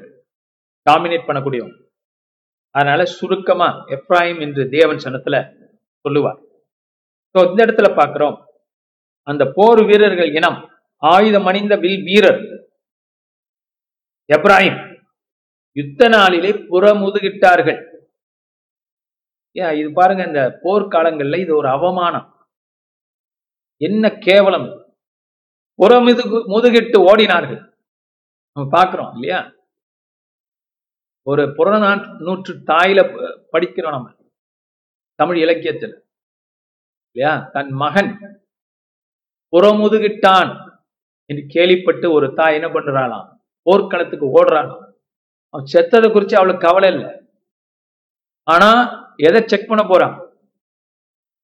அவன் ஓ திரும்பி ஓடும்போது புறமுதுகிட்டு ஓடும்போது அந்த வில் அவன் அந்த கத்தியோ வில்லோ அவன் பின்னால பட்டிருக்கா முன்னால பட்டிருக்கான்னு செக் பண்ண வந்து அவளோட சந்தோஷம் அதுலதான் இருக்கு. அப்படின்னா வீரத்தாய் இமேன் இப்ப போர்க்காலம் அல்ல இப்படி இப்ப அப்படிப்பட்ட தாய்கள்லாம் இருக்கிறாங்களான்னு தெரியாது. ஆனா புறநான் புறநானூற்று காலத்துல இருந்திருக்கிறாங்க பைபிள் காலத்திலயும் இருந்திருக்கிறாங்க. ஹalleluya அலலூயா ஹalleluya இன்னொரு தாய் சொன்னலாம் ஒரு மகன் தானே போனா எனக்கு இன்னும் மாவன்கள் இருக்கிறாங்கன்னாலாம். அலலூயா அப்படிப்பட்ட பரம்பரை நம்ம பரம்பரை. ஸோ இந்த பாருங்க இந்த எப்ராயம் என்ன பண்ணிட்டாங்க? பயந்த பயந்துட்டு ஓடுற ஓடி இருக்கிறாய் காரணம் என்ன தெரியுமா? அங்கே வாசம் காரணம் சொல்லப்படுகிறது. அவர்கள் தேவனுடைய உடன்படிக்கையை உடன்படிக்கை கை கொள்ளாமலும் அவருடைய கட்டைகளின் கட்டளைகளின்படி நடக்க சம்மதியாமலும் அவருடைய செயல்களையும் அவர் தங்களுக்கு காண்பித்த அதிசயங்களையும் மறந்தார்கள். புரியுதுங்களா? ஏன் இப்படி ஆச்சு? உடன்படிக்கையில் நடக்கலாம். கர்த்தரை நம்பலாம். உங்க சொந்த பலத்தை நம்பி யுத்தத்துக்கு போனாங்க தங்களுடைய வில் பல வில் என்ன தங்களுடைய வீரர்களுடைய பலன் தங்களுடைய வில் அம்புகளை பாய்ச்சக்கூடிய ஸ்கில்ஸ் இதெல்லாம் நம்பி போனாங்க கர்த்தரை நம்பி போல. ஆனா தேவனுடைய ஜனமாகிய இஸ்ரேல் ஜனம் யுத்தத்துக்கு போனா கூட கர்த்தரை நம்பி தான் போகணுங்கிறது கர்த்தருடைய ஏற்பாடு. கர்த்தர் தான் வெற்றியை தருகிறார். மனுஷன் அல்ல என்கிறது தேவனுடைய கோட்பாடு. பார்க்கிறோம் இவன் டாவித பாருங்க. பதினாறு வயசு சிறுவன் தான். ஆனா ஆண்டவர் என்ன பண்றார்? அவன் வச்சிருந்த அந்த கூடாங்கல்ல இருந்து அவனை அந்த குழாயத்தை தரமட்டமாக்கலையா? அப்ப அந்த யுத்த களங்கள் அல்ல யுத்த காரியங்கள் அல்ல தேவனோட ஆவியினாலே எல்லாம் கூடும் என்பதுதான் இஸ்ரேலுக்கு நியமிக்கப்பட்ட காரியம். அவங்க சொந்த திறமையினால ஜெயிக்க கூடாது இவங்க என்ன பண்றாங்க? எப்ராஹிம் மறுபடியும் உடன்படிக்கை கைகொள்ளல கட்டளைய நடக்க சம்மதிக்கல. தேவாதி தேவனை மட்டும் அவங்க தொழுது கொள்ளல. மற்ற இனங்கள் என்ன பண்றாங்களோ செய்ய ஆரம்பிச்சிட்டாங்க. சோ அது மட்டுமல்ல. இதுக்கெல்லாம் காரணம் என்ன? மறந்து போனாங்க. நீங்களும் தேவனுடைய வார்த்தையை மறந்து போகக்கூடாது. கத்தருடைய செயல்களை மறக்கக்கூடாது. இதுதான் ரொம்ப இம்பார்ட்டன்ட் பாருங்க அதனாலதான் நம்ம ஊழியத்துல தேவன் செய்த நிறைய காரியங்களை நம்ம திரும்ப திரும்ப சொல்லணும் யோசிக்கணும் பேசணும். அலையிலூயா நம்ம மறந்துடக்கூடாது. ஏன்னா சாட்சிகளை நம்ம மறந்துட்டோம்னா ஆண்டோர் நமக்கு கொடுத்திருக்கிற பெரிய காரியம் இந்த சாட்சிகள். இந்த சாட்சிகளை நம்ம மறந்துட்டோம்னா நம்மளால எதிரியை ஜெயிக்க முடியாது. எதிர்காலத்துக்கு வரக்கூடிய பிரச்சனைகளை நம்மளால ஜெயிக்க முடியாது. அதனால நாம் சாட்சிகளை தேவன் செய்த அற்புதங்களை மறுபடியும் மறுபடியும் நினைவு கூறணும். ஃபார் எக்ஸாம்பிள் எவ்வளவு சாட்சிகளை நாம் பார்த்திருக்கோம் சபையில்? நான் சொல்லியிருக்கிறேன் இல்லையா? ஒரு தடவை கனடா போயிருந்த போது ஸ்ட்ரோக்ல ஒரு மனுஷன் கையை ஒரு ஒரு பார்ட் ஆஃப் த கையை காலை மூவ் பண்ண முடியாம உட்காந்துருந்தான் அப்போ ஒரே நாளில அந்த இடத்துலயே கர்த்தர் ஒரு பெரிய அற்புதம் செஞ்சு அவர் கையும் காலும் கீழாகி நடக்க ஆரம்பிச்சிட்டார் அந்த இடத்துலயே. நான் அதை விவரிச்சிருக்கேன் உங்களுக்கு. அது இன்னொரு நாளைக்கு பார்ப்போம். இப்படி அற்புதங்கள் அப்புறம் நம்மளுடைய அதிசயங்கள் சபையில இந்த வருஷம் ஆரம்பத்துல போன வருஷத்துல பிகின் டு எக்ஸ்பீரியன்ஸ் கோல் அல லூயா சில்வர் அண்ட் கோல் டஸ் பார்த்தோம் அப்புறம் பாஸ் மேக்டலின் வந்திருந்த போது we saw more stones white stones God doing strange things so these are things that happen in the ministry and we cannot forget them because தேவன் செய்த அதிசயங்களை மறந்ததுனால தான் இஸ்ரேல் ஜனம் மறுபடியும் மறுபடியும் பிரச்சனையில மாட்டிக்கிடுச்சு சரி பிரச்சனை தான் வருது. அந்த பிரச்சனையில ஜெயிக்கிறது கூட பலன் இல்லாம புறமுதுகிட்டு ஓடுறான். தாவித அப்படி செஞ்சானா? பயந்துட்டு ஓடினானா? இல்லையே. நின்னா தேவன் அந்த வீரத்தை பைபிள்ல வீரம் உண்டுங்க. புறநானூற்றுல மட்டுமில்ல. பைபிள்லயும் வீரம் உண்டு. அலை லூயா நம்மால் பானால் நெஞ்சம் உண்டு நேர்மை உண்டு ஓடு ராஜான். அது உண்மை. கர்த்தருக்குள்ள உங்களுக்கு அந்த நெஞ்சம் வேண்டும். பாருங்க இப்போ இந்த காலங்களில் கிறிஸ்தவங்க தான் ரொம்ப அழுகுறாங்க. அழுவக்கூடாது தைரியமா இருக்கு அலையலூயா கர்த்தருடைய வாக்குகளை நினைவு நினைத்து பார்க்கணும் அதிசயங்களை நினைச்சு பார்க்கணும். மறக்க கூடாது அது அதை செஞ்ச தேவன் ஏன் இப்ப செய்ய மாட்டாரா? அன்னைக்கு வேலை கொடுத்தவர் இன்னைக்கு கொடுக்க மாட்டாரா? அன்னைக்கு உன்னை வாழ வச்சவர் இன்னைக்கு வாழ வைக்க மாட்டாரா? ஏன் மறந்து போகிறாய்? மறந்து போன கோழையா நீ ஆயிடுற. அதான் பிரச்சனை. கோழைத்தனத்தை தூக்கி போட்டு விட்டு. ஸ்ட்ராங்கா நெல். போர்க்காலமோ இல்லையோ? நீ விசுவாசத்துல நெல். இத பவுல் ஒரு இடத்துல சொல்றார். எஃபேசியர் ஆறாம் அதிகாரத்தில். ஸ்டேன். ஸ்டேன். நெல் என்று சொல்கிறார் பிசாசு கொண்டு வரக்கூடிய எல்லா விதமான பிரச்சனையும் எதிர்த்து நெல். உனக்கு தான் ஜெயம். அதுதான் நீங்க பாக்குறோம் இவங்க மறந்ததுனாலதான் தோல்வி வந்துச்சு. கோழையாயிட்டாங்க. வீரம் எப்படி வரும்? கர்த்தர் செய்த காரியங்களை நினைக்கும் போது வீரம் வரும்.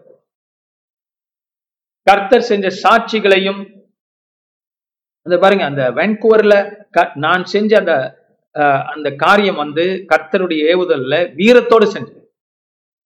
வீரம் தான் என்ன பண்ணுச்சு? அற்புதங்களை கொண்டு வந்துச்சு.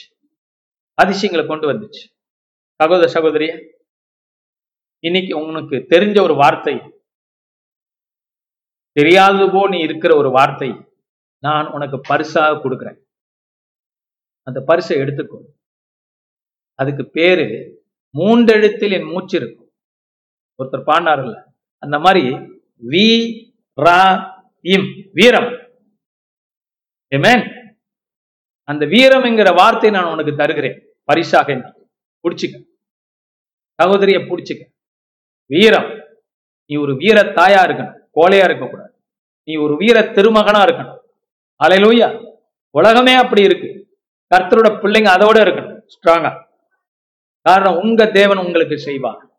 அதிசயங்களை செய்வார். அற்புதங்களை செய்வார். குளோரிட்டுக்கா இந்த இடத்துல பார்க்கிறோம் அவர்கள் உடன்படிக்கை மறந்து போனதுனால கோழை ஆயிட்டாங்க. கர்த்தருடைய செயலையும் கர்த்தர் காண்பித்த அதிசயங்களையும் மறந்துட்டாங்க. கர்த்தர் காமிச்சாருங்க. Amen. சகோதர சகோதரி கர்த்தர் உனக்கு எவ்வளவு காட்டி இருக்கிறார் அது கனவுல வந்திருக்கலாம் தரிசனமாக வந்திருக்கலாம் வாக்கு தத்தங்களாக வந்திருக்கலாம். சபையில நீ வந்த போது கர்த்தரோட பேசி இருக்கலாம் அதை பிடிச்சுக்கொள். அதை நினைத்துக்கொள். பன்னிரெண்டாவது வசனம். அவர்களுடைய பிதாக்களுக்கு முன்பாக எகிப்து தேசத்து சோவான் வெளியிலே அவர் அதிசயமானவைகளை செய்தார். ஆமேன். என்ன செஞ்சார்? கடலை பிளந்து அவர்களை கடக்க பண்ணி ஜலத்தை குவியலாக நிற்கும்படி செய்தார். ஜலத்தை தண்ணீரை குவியலாக நிக்க வச்சார்.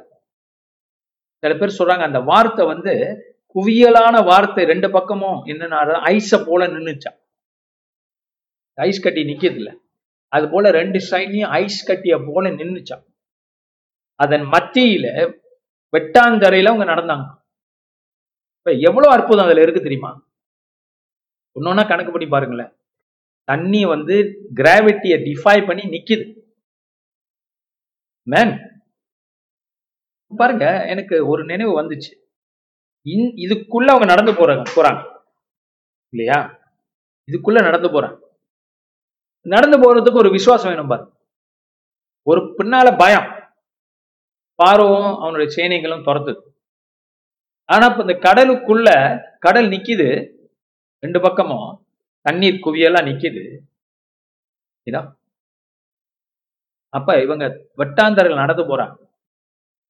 நடந்து போகும்போது கொஞ்சமாவது கொஞ்சம் எண்ணெய் வந்திருக்கும்ல. இது ரெண்டு விழுந்தா என்ன ஆகும்? ரெண்டு பக்கமும் உள்ள தண்ணீர் விழுந்தா என்ன இல்லையா? அவங்கள முன்னுக்கு போக வச்சது பின்னால இருந்து துரத்தின ஒரு பயம். ஆனா மின்னுக்கு இருந்த ஒரு விசுவாசம். மோசஸ் தானே போனாரு முதல்ல. மோசஸ் விசுவாசத்தோட போறார். நம்பிக்கையோட போறார். வீரத்தோட போறார். ஹalleluya. கடலை பிளந்து அவர்களை கடக்க பண்ணி ஜலத்தை குவியலாக நிற்கும்படி செய்தார். பகலிலே மேகத்தினாலும் இரவு முழுவதும் அக்கினி வெளிச்சத்தினாலும் அவர்களை வழி நடத்தினார். பகலிலே மேகம் இரவிலே அக்கினி. பகலிலே மேகம் இரவிலே அக்கினி அவர்களை நடத்தினார். என்ன ஒரு அற்புதமான காட்சி இல்லையா? பகல்ல மேகம். நான் அந்த மேகத்தை பத்தி உங்களுக்கு சொல்லியிருக்கிறேன். பாருங்க இந்த மேகம் தேவனுடைய மேகம். தேவனுடைய அதிசயம் வரப்போகுதுங்கிற அடையாளம் இந்த இடத்துல. பகலிலே மேகத்தை கொடுத்திருக்கிறார். அந்த மேகம் வந்து சும்மா அந்த கிளவுட்ஸ் இல்லை. இது ஒரு ஆவிக்குரிய காரியம். நான் இதை பார்த்திருக்கிறேன் இந்த மேகத்தை பார்த்துருக்கேன்னு உங்களுக்கு சொல்லியிருக்கேன் முன்ன. ஏ, ரொம்ப வருஷங்களுக்கு முன்பாக. அந்த மேகம் நான் ஒரு தடவை ப்ரீச் பண்ணிக்கிட்டு இருந்த போது என்னை சுத்தி காணப்பட்டுச்சு. கொஞ்சம் கொஞ்சமா. அப்ப கொஞ்சம் கொஞ்சம்னா அப்படியே பெரிய மேகமா இல்லாம சின்ன சின்ன மேகமா. திட்டு திட்டா. அப்படியே ஃபுல் ஃபுல்லா இருந்துச்சு. அப்ப அது தேவனுடைய க்ளோரி தேவன மகிமையில மகிமையின் மேகம் அது. இந்த மேகத்தை அவர்கள் கண்டிருக்கிறார்கள். நான் பார்த்தது அதுதான். ஆக இவர்கள் பாருங்க என்ன சொல்றாங்க? பகலிலே மேகம் மேகத்தினாலும் அவர்களை வழி நடத்துற அப்ப அந்த மேகம் எங்கெல்லாம் போகுதோ அங்கெல்லாம் இவங்க ஷிஃப்ட் பண்ணணும் கூடாரம் போடணும். அப்ப இவங்க இருக்கு மேகம் எங்க நிக்குதோ அவங்க தான் கூடாரம் போடுவாங்க. அப்ப இந்த மேகம் தான் கைடு அப்ப இந்த மேகம் வந்து பரிசுத்த ஆவியானவரை குறிக்கிறது. பரிசுத்த ஆவியின் அடையாளம். ஏன்னா பரிசுத்த ஆவி நம்மை வழி நடத்துகிறார். நான் சொல்றேன் இன்னைக்கு நம்ம ஊழியங்களை பரிசுத்த ஆவியான வழி நடத்துகிறார். நான் சொல்றேன் நம்ம ஒன்றி கூடி வரும்போது இன்னும் பெரிய அதிசயங்களை காண போகிறோம். இந்த மேகங்கள் ஒருவேளை நம்ம ஊழியங்கள்ல நம்ம சர்வீஸ்ல வரப்போகும். நம்ம பார்க்க போறோம். பகலிலே மேகம். நம்ம ஆவிக்கரை கண்கள் திறக்கும் போது இந்த மேகத்தை நாம் பார்க்கலாம். நாம் இது வந்து தேவனுடைய ஒரு ஈவு தான் தேவனுடைய ஒரு செயல் அதிசய செயல். இல்லையா? அது அவர் சித்தம் இந்த இடத்துல பார்க்கிறோம். பகலிலே மேகம் வழி நடத்துகிறது. இரவிலே அக்கினி வெளிச்சம். இரவிலே அக்கினி வெளிச்சம். Fire a pillar of fire ஆங்கிலத்தில் என்ன சொல்லுவாங்க? பில்லர் ஆஃப் ஃபயர் தூண். ஒரு அக்கினி தூண் அங்கே காணப்பட்டது. வாவ் கொஞ்சம் நினைச்சு பாருங்களேன். டென்ட்ல இருக்கிறீங்க. வெளியில வந்து தண்ணி எடுக்க வரீங்க உங்களுக்கு வெளிச்சம் வேணும்ல? ஆண்டவர் என்ன வச்சிருக்கிறாரு? ஒரு அக்கினி தூணா வச்சிருக்கிறார். அந்த தூண் என்ன பண்ணுது? எங்க பார்த்தாலும் வெளிச்சத்தை கொடுக்குது. நீங்க தைரியமா இரு இருட்டா இருந்தாலும் வெளிச்சமா இருக்கிறதுனால உங்களால போய் கிணத்தடியில போய் தண்ணீர் எடுக்க முடியும். அல்லது எங்க தண்ணி வச்சிருக்கிறாங்களோ அங்க போய் எடுத்துட்டு வரீங்க வீட்டுக்கு. சமைக்கிறீங்க. முடியுது. ராத்திரில கூட உங்களுக்கு கண்ணு தெரியுது. காரணம் ஆண்டவர் ஒரு பெரிய அக்கினி தூணை வைத்திருக்கிறார். ஏன்னா ஒரு பல்ப் வச்சிருக்கிறது மாதிரி நம்ம வீட்டுல பல்ப்லாம் வச்சிருக்கிறோம். அந்த மாதிரி பெருசா வானமும் வானம் அளவுக்கு. அந்த ஹோல் ஏரியா கவர்ட் லைட் அக்கினி. ஆனா அந்த அக்கினி அவங்கள டிஸ்டர்ப் பண்ற அக்கினி அல்ல அவங்களை பாதுகாக்கிற அக்கினி. இந்த இடத்துல பார்க்கிறோம். பகலிலே மேகத்தினாலும் இரவு முழுவதும் ரா முழுதும் அக்கினி வெளிச்சத்தினாலும் அவர்களை வழி நடத்தினார் ஆமேன். சோ வனாந்தரத்திலே கண்மலைகளை பிளந்து மகா ஆழங்களிலிருந்து தண்ணீரை அவர்களுக்கு குடிக்க கொடுத்தார். வனாந்தரத்தை கண்மலைகளை பிளந்து மகா ஆழங்களிலிருந்து தண்ணீரை அவர்களுக்கு குடிக்க கொடுத்தார். இது எப்படி நடந்துச்சு? அவங்க என்ன அஹ், தோண்டுனாங்களா? தோண்டல ஆண்டவரே செஞ்சு கொடுத்தார். இந்த ஆழ் கிணறுகளை கத்தர் உண்டு பண்ணி தண்ணீரை வரச் செய்தார் என்று பார்க்கிறோம். அதுவும் எங்க இருந்து? கல்லுல இருந்து. கல் கல்லுல தண்ணி இருக்குமா? இருக்காது. ஆனா அந்த கல்லை வெடிச்சு உள்ளுக்குன்னு ஆழத்துக்கு போய் உள்ள ஆழத்திலிருந்து தண்ணீர் வருது. கண்மலையிலிருந்து நீரோட்டங்களை புறப்பட பண்ணி. அப்ப இந்த தண்ணீர் எங்க இருந்து வந்திருக்கும்? யாருக்கும் தெரியாது. ஒரு வகையில. ஒரு ஒரு இன்னும் ரெண்டு காரியம் இருக்குது பாத்தீங்கன்னா மகா ஆழத்திலிருந்து தண்ணீர் வருதுன்னு சொல்லப்பட்டிருக்கு. ஒரு பக்கம். சில நேரங்கள்ல வெறும் கல்லிலேருந்து வருது. கண்மலையிலிருந்து வருது. நீரோட்டமா வருது. புறப்படுது. தண்ணீரை நதி போல ஓடி வரச் செய்கிறார். நதி போல ஓடி வருது. பாஞ்சு வருது. புளோரிட்டுக்கா தண்ணீரை பார்த்தாலே மனுஷனுக்கு ஒரு சந்தோஷம்.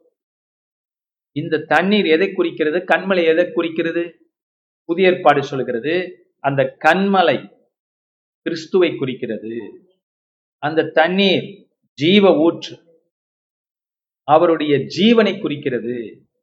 கர்த்தரை கண்மலையாக பூமிக்கு வந்து நமக்கு ஜீவனை ஜீவ ஊற்றாய் தண்ணியை அர்ப்பணித்திருக்கிறார் என்று அர்த்தம். So, கண்மலை இருந்து நீரோட்டங்கள். என்னை விசுவாசிக்கிறவன் உள்ளத்திலிருந்து ஜீவ தண்ணீர் புறப்படும். யோவான் எழுதின சுவிசேஷ புஸ்தகத்துல யோவான் எழுதியிருக்கிறார் இயேசுவை குறிச்சு. இயேசு என்ன சொன்னாராம்? பண்டிகை நாளில் எழுந்தரிச்சு சொன்னாராம் என்னை விசுவாசிக்கிறவன் உள்ளத்திலிருந்து ஜீவ தண்ணீர் உள்ள நதிகள் புறப்படும். இதுதான். கண்மலையிலிருந்து நீரோட்டங்கள் புறப்படும். பாருங்க அதே சொல்லாட இங்க இங்க இருக்கிற சொல்லாடல தான் யோவான் பயன்படுத்துற கண்மலையிலிருந்து என்னை விசுவாசிக்கிறவன் உள்ளத்திலிருந்து. அப்ப நம்ம கல்லெல்லாம் இருது எப்படி இருந்துச்சு? கண்மலையை போல இறுகி கிடந்துச்சு. ஆனா இந்த கல்லிலிருந்து தான் கெட்டுப்போன மனிதனுடைய இருதயத்திலிருந்து தான் பாவம் செய்த மனிதனுடைய இருதயத்திலிருந்து தான் ஜீவ ஊற்று புறப்பட போகிறது உலகத்துக்கு. உங்கள்கிட்ட இருந்து தான் சத்தியம் உலகத்துக்கு போக போகுது. உங்க மூலியமா தான் மக்கள் ரசிக்கப்பட போறாங்க. அதனால நீங்க வாயடிச்சு இருக்கக்கூடாது மௌனியா இருக்கக்கூடாது.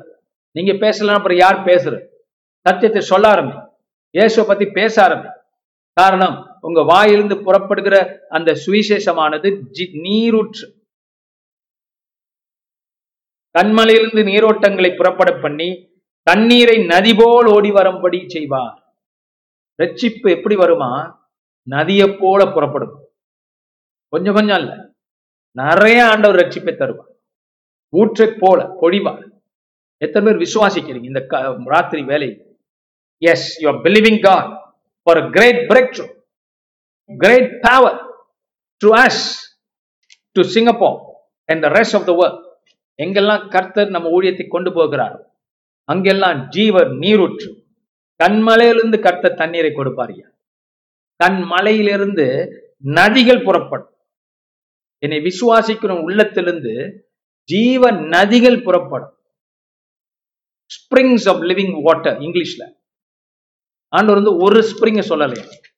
ஸ்பிரிங்ஸ் ஆஃப் லிவிங் வாட்டர் இதே வசனம் தான் நதிகள் புறப்படும். நீரோட்டங்கள். நீரோட்டங்கள். நீரோட்டம் அல்ல நீரோட்டங்கள். ஹalleluya வெற்றி என்ற நீரோட்டம். அலலூயா சுகம் என்ற நீரோட்டம். விடுதலை என்கிற நீரோட்டம். நம்மிலிருந்து புறப்படுகிறது. கண்மலையாக இயேசுலத்தில் நமக்கு வந்து நாமும் கண்மலையாக மாற்றப்பட்டு கர்த்தருக்குள் கண்மலை நாம் நம்மிலிருந்து புறப்படுகிறது இந்த உலகத்துக்கு. உங்க வாழ்க்கை உங்க ஜெபம் உங்க வாழ்க்கை மற்றவர்களுக்கு பிரயோஜனம் பிரயோஜனம். மற்றவர்களை செழிக்க செய்து நீங்கள் நீர் பாய்ச்சல் உள்ள நிலங்களாய் மாற்றப்படுகிறீர்கள். கனி கொடுக்கக்கூடியவர்களாக மாற்றப்படுகிறீர்கள். இது பாருங்க இது நடந்தது எங்க? பெரிய அதிசயம் வனாந்தரத்துல. வனாந்தரம் கடுவெளியாக மாறும் அப்படின்னு ஏசையா சொல்றானா எதிர்காலத்தை குறிச்சு அவன் இதையும் ரிஃபர் பண்றான். முன்ன நடந்தது திருப்பி நடக்குங்கிறான் வனாந்தரத்தை ஆண்டவர் மாத்துவா? அது திரும்ப திரும்ப நடந்துகிட்டு இருக்கா இல்லையா? இன்னைக்கு இஸ்ரேல் என்கிற பாலைவனமா இருந்துச்சா மறுபடியும் இஸ்ரேல்? ஆயிரத்தி தொள்ளாயிரத்தி நாற்பத்தி எட்டுல இஸ்ரேல் மறுபடியும் பிறந்த போது மறுபடியும் இப்ப பாத்தீங்கன்னா நாங்க போயிட்டு வந்தோம். செழிப்பா இருக்கு. இப்ப அந்த வனாந்தரத்தை மறுபடியும் கடவுள் என்ன பண்ணியிருக்கிறார்? கடுவெளியா மாத்திருக்கிறார். செழிப்பாக்கி இருக்கிறார் கண்மலையிலிருந்து நீரோட்டங்களை உண்டாக்கி இருக்கிறார் முடியாதது ஒன்றுமில்லை சகோதரனை சகோதரிய. உன் வாழ்க்கை நீரோட்டமான ஒரு வாழ்க்கை. நீ தான் அவனை ஏமாத்திட்டு இருக்க. பிசா சொல்ற பொய்யை நீ நம்பிக்கிட்டு இருக்க உனக்கு வியாதி இல்லை. வியாதி இருந்து உனக்கு சுகம். உனக்கு நோவல் இல்லை. உனக்கு சுகம். நீரோட்டம் உண்டு உனக்கு. நீ வறண்ட தேசம் அல்ல. நீ காணான் தேசம். பாலும் தேனுகிற தேனும் ஓடுகிற தேசம். கர்த்தர் இப்படிப்பட்ட நீ இருக்கிற இடம் நல்ல இடம். தேசத்தின் கனியை நீ புசிப்பார் இதுக்கெல்லாம் எப்படி என்ன காரணம்? என்று பார்க்கும் பொழுது கர்த்தருடைய வார்த்தை தான்.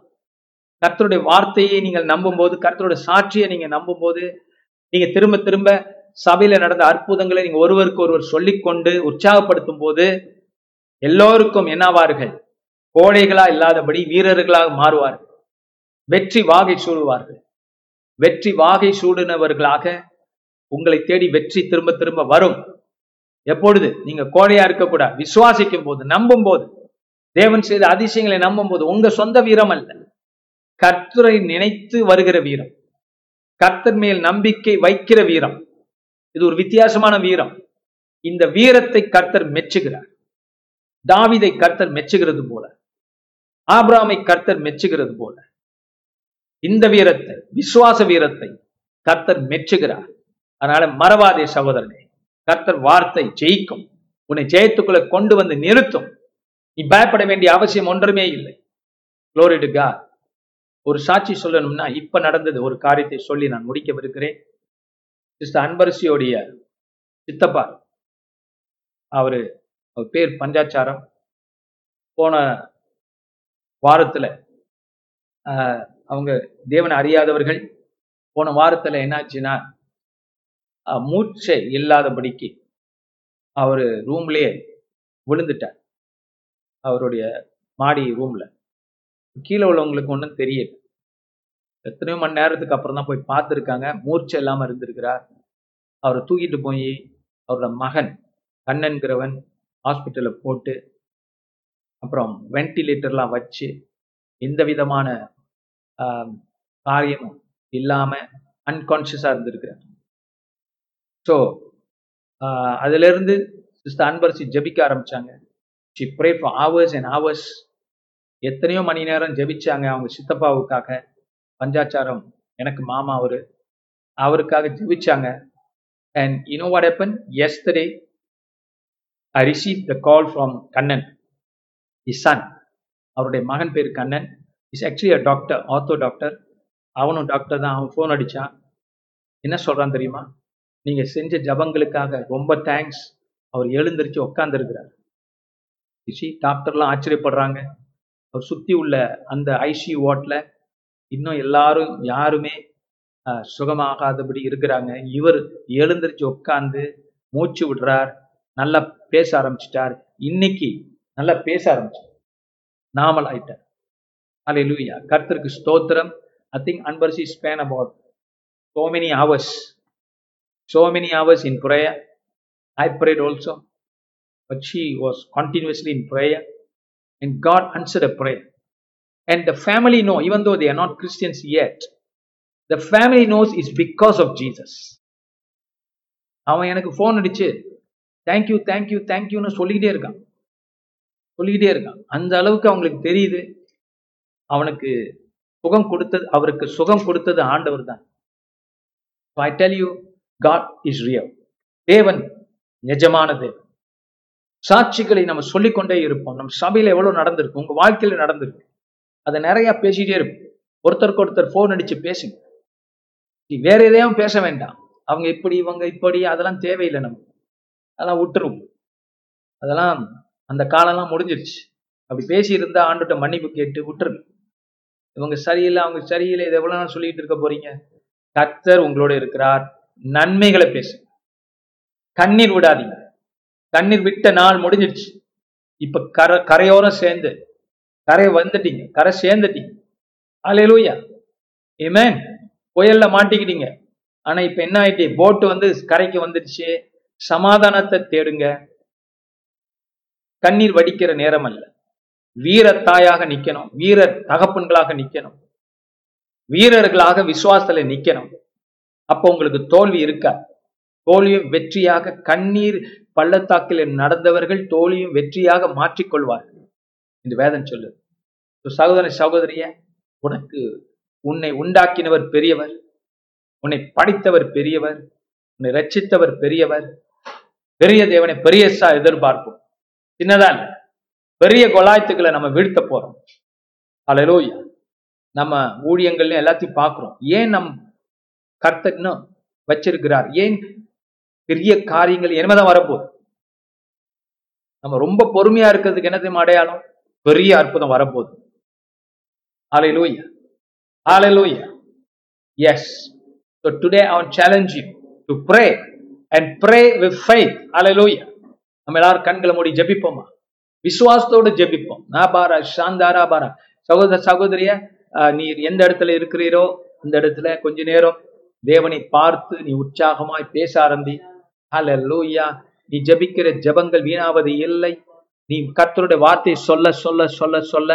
ஓ hallelujah. There is no condemnation for those who Christ Jesus கர்த்தருக்குள்ள இருக்கிறவர்களுக்கு ஓ ஆக்கினை தீர்ப்பு இல்லை. கிருபை உன்னை மேலோட்டமாய் இல்லை ஆழமாய் ரச்சித்திருக்கிறது நீ கர்த்தருடைய பிள்ளை.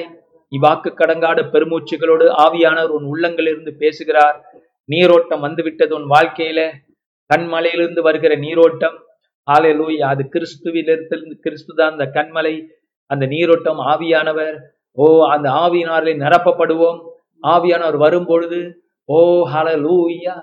கனிகள் உருவாகும் பாவங்கள் க- கரைக்கப்படும். ஓ நாம் போட்டிருக்கிற பிளான்லாம் மாற்றப்பட்டு கர்த்தருடைய பிளான் நம்ம வாழ்க்கையில நிறைவேறும். நீரோட்டம் நம்மளை கொண்டு போகட்டும். நீரோட்டம் நான் வழி நடத்தட்டும். கர்த்தரின் கண்மலையிலிருந்து வருகிற நீரோட்டம்.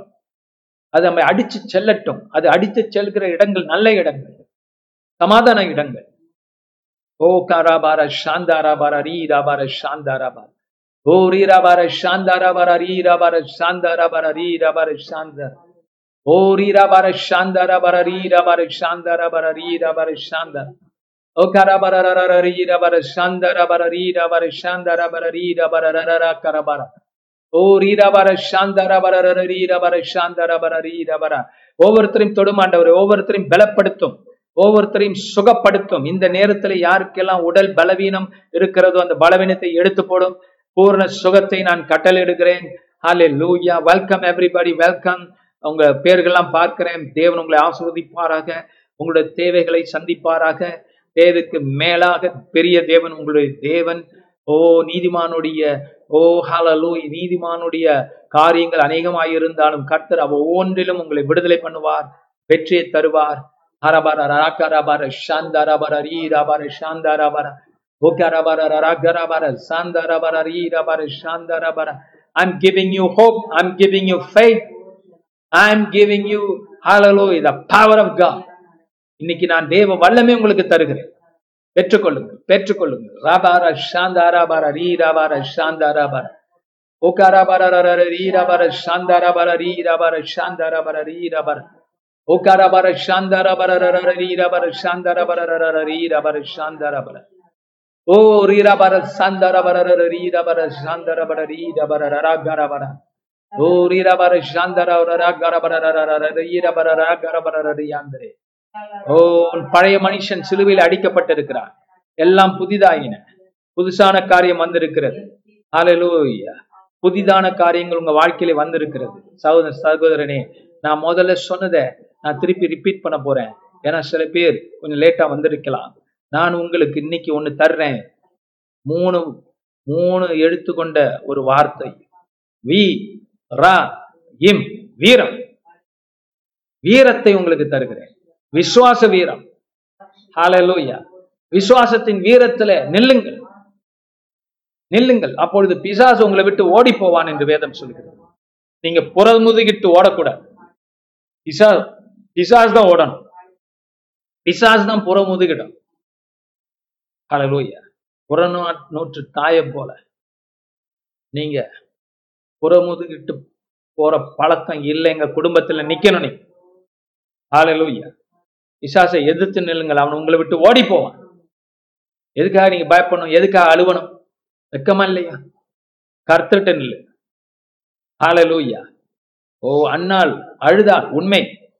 ஆனால் ஒரு கட்டம் வந்தது அவள் கண்ணீரை துடைத்து விட்டார் கர்த்தர் கொடுத்து விட்டார் நம்புறவங்க கண்ணீரை தொடச்சிருவான். யார் நம்ம அழுதுகிட்டு இருக்காங்க? இன்னும் கொடுக்கல கொடுக்கல கொடுக்கல கொடுக்கல நினைக்கிறவங்க தான் அழுதுகிட்டு இருப்பான். கர்த்தர் கொடுத்துட்டா. விசுவாசத்துல நான் பெற்றுக்கொண்டேன். என்று சொல்லுறவங்க விசுவாசத்துல வீரத்துல கண்ணீரை துடைத்துக் கொள்வார். ஆலை லூயா கர்த்த நம் பக்கத்துல இருக்கும்போது மனுஷன் நமக்கு என்ன செய்வான்? இந்த உலகம் நமக்கு என்ன செய்யும்? நீ பயப்பட வேண்டியதில்லை. ஹalleluya. நீ சுதந்திரிக்கிற பிறந்தவன். கர்த்தரால பிறந்தவன். கர்த்தருடைய பு- புதுமையை நீதான் அனுபவிக்க போற. உலகம் அல்ல நீ அனுபவித்து உலகத்துக்கு கொடுக்க போற. Glory. நீதிமான் செல்வ செழிப்பாய் இருப்பான் என்று வேதம் காட்டுகிறது. நீதிமான் வாரி இறைத்தான் ஏழைகளுக்கு கொடுத்தான். அவன் நீதி என்றென்றைக்கும் காணப்படும். அலையிலுயா உங்க நீதி நிலைக்குங்க. நீங்க கொடுத்தது வீணாக.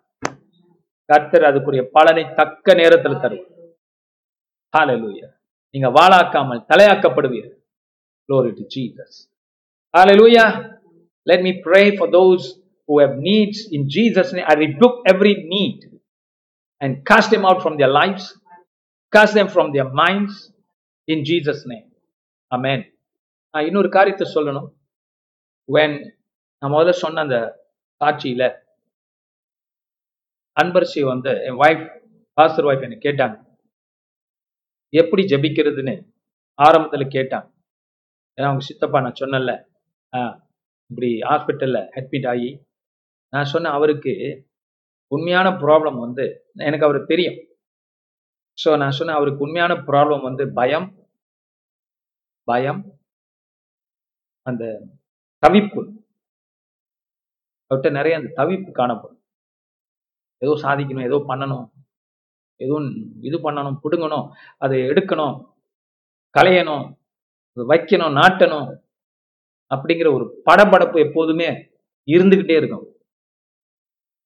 That kind of a man I told is called the spirit அது spirit of frustration I told spirit of fear man அவர்கிட்ட இருக்கு. அதான் அவர் கொலை பார்க்குது. அவருக்கு தன்னுடைய உடம்பை குறித்து கவலை பயம். தன்னை குறித்து பயம் கவலை. ஸோ அந்த பிசாசை விரட்டு. அடுத்தது வந்து ஸ்பிரிட் ஆஃப் ஃப்ரஸ்ட்ரேஷன் நான் சொன்னேன்ல. ஆ அந்த நர நரன்னு ஏதாவது பண்ணிகிட்டே இருக்கணும். ஏதோ சாதிக்கணும் போகணும்.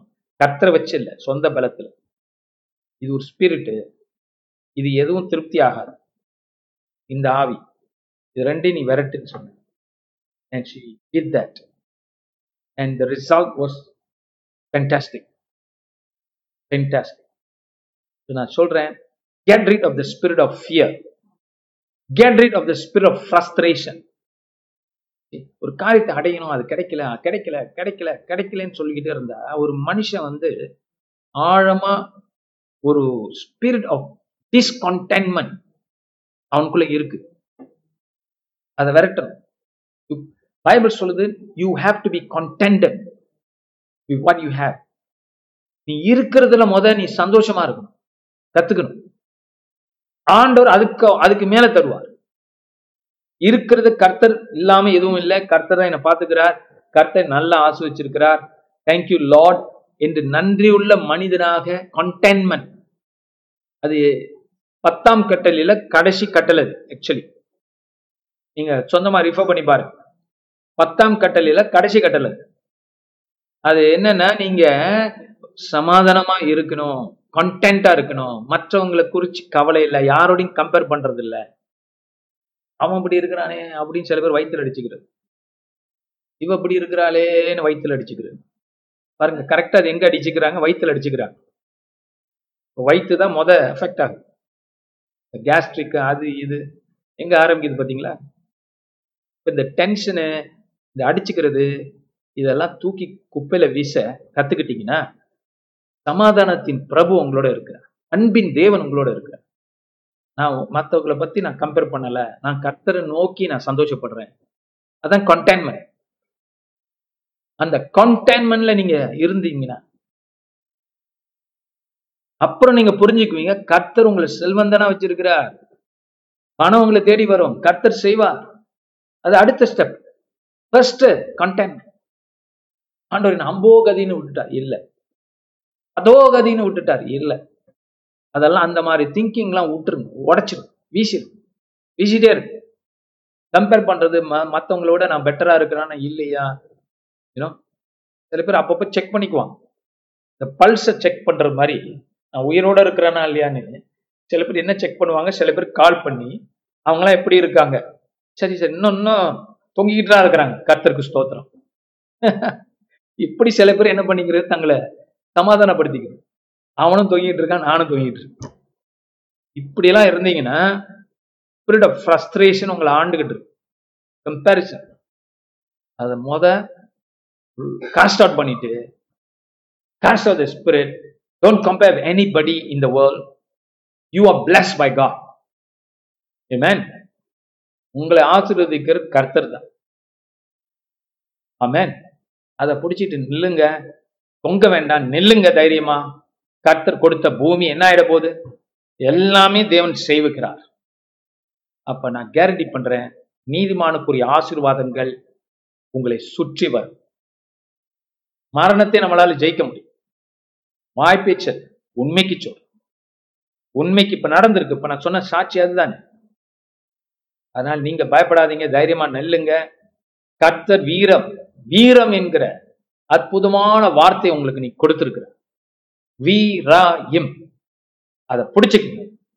விசுவாசம் நெல்லுங்க. வீரத்தோடு நெல்லுங்க குளோரிடுகா விசுவாசங்கிறது பயந்தா கோழிகளுக்கு அல்ல. வீர வீர தாய்மார்களுக்கும் தகப்பன்மார்களுக்கும் ஆண்மா ஆண்களுக்கும் பெண்களுக்கும் உண்டு.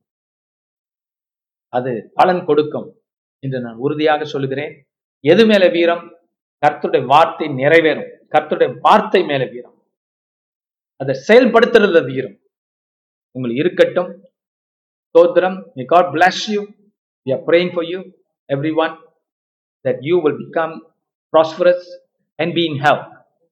நீங்கள் சுகத்திலும் பொருளாதாரத்திலும் எல்லா காரியங்களும் நல்லா இருக்கணும் அதே நேரத்தில் ஆவிக்குரிய வாழ்க்கையில நீங்கள் பிரகாசிக்கணும் என்று நான் ஜெபித்து கொண்டிருக்கிறோம் may the Lord bless you keep you and protect you all the days of your life thank you people in Jesus name amen